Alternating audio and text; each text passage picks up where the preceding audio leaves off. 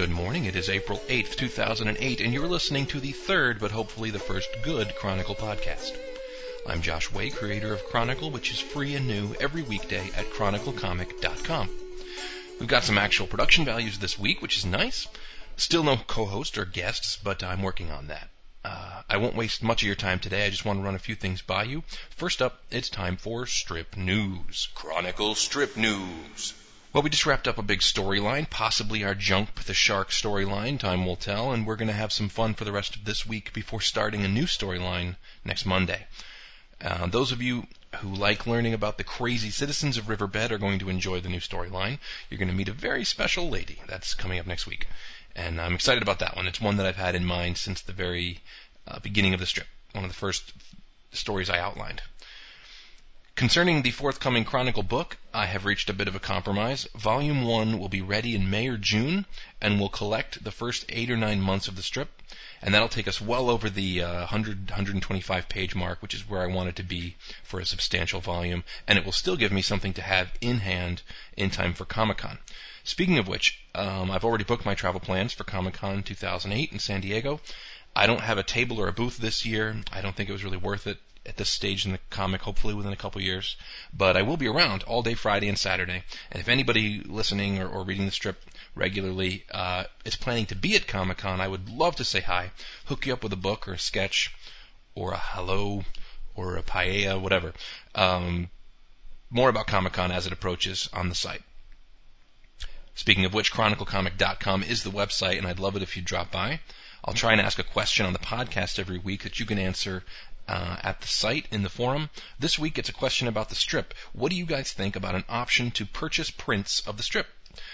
I can't sell original artwork because my strip is created digitally, but I could sell high quality prints if there was enough interest in that. I don't know. Um, that works really well for gag strips, obviously. Some of my strips don't work that well out of context, but maybe there's a few, maybe there's one that you enjoyed that you would like to hang on your wall and bow down and worship each morning. That's, you know, up to you. I don't judge.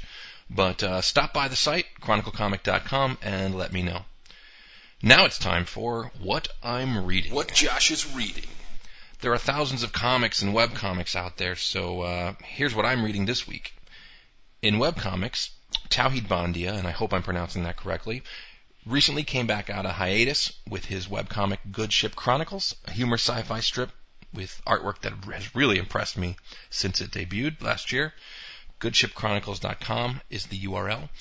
Paul Southworth is also back from a brief hiatus with Ugly Hill at Ugly Hill dot com, one of my absolute favorite webcomics, and the strip for this past Monday, April seventh, two thousand eight, was particularly tasty. Uh, if you're not reading Ugly Hill on a daily basis, please add it to your bookmarks post-haste. In comics, I am currently enjoying the first trade paperback collection of Robert Kirkman's Brit, an adventure series that seems to take place in the same universe as Kirkman's big hot property, Invincible. I've read a few issues of Brit before, but I was never able to find that first issue, the origin issue, which is included in this trade, uh, which is available from Image Comics. It's a good read if you like action comics and, uh, well, and great writing, because that's what Kirkman does best. Uh, finally, Bone creator Jeff Smith has released the first issue of his new series, Razzle, R A S L, which I had a heck of a time tracking down. I had to buy it online, but it was worth it. Razzle has the same artistic chops as Bone, but with a more adult-oriented story. Uh, the first issue is very promising. Uh, it's a little frustrating how difficult it is to track down and how few and far between issues look like they're going to be, uh, especially if it's going to go on half as long as Bone did, but it's just awesome. So I'm looking forward to reading more. Highly recommended. Lastly, let's take a look at some real-life chronicles. Real-life chronicles. Once in a while here on the podcast, I'm going to bring you some actual news stories from real-life small-town newspapers. This week's paper is the the uh, excuse me the Pawling News Chronicle from Pawling, New York. This is at Z wire dot com. Uh, I don't know if that's their main website, but it's Pawling News Chronicle dot com. I come from uh, originally from Poughkeepsie, New York, so this is actually not too far off from where I used to where I grew up. Let's see what's going on in the Pawling News Chronicle. It's Murphy and Zito in Village Election two thousand eight news. Incumbent Robert Murphy easily won his re-election bid Tuesday night in a highly contested election for two seats on the village board. Murphy garnered two hundred twelve votes, while fellow Republican Stan Mersand received only one hundred sixty-eight votes. Meanwhile, Democrat Colette Zito received one hundred seventy-six votes, giving her the second seat on the board. In community news, Greek Agora at Pawling Middle School. Sixth grade students created an ancient Greek Agora marketplace in the halls of Pawling Middle School, complete with every type of, of shop imaginable.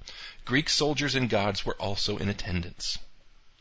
What else have we got? Ah, Pawling Theatre Company announces cast for Play It Again, Sam. Let's see. Together with its corporate sponsor, the Putnam Cohen Agency Limited, the Pawling Theatre Company has announced the cast for its uproarious production of Play It Again, Sam. Let's look for some names. Uh, Alan Felix is the main character, played by Matthew Sullivan of Pawling. Alan's a recently divorced film critic and avid worshiper of Humphrey Bogart. Oh, that's the character.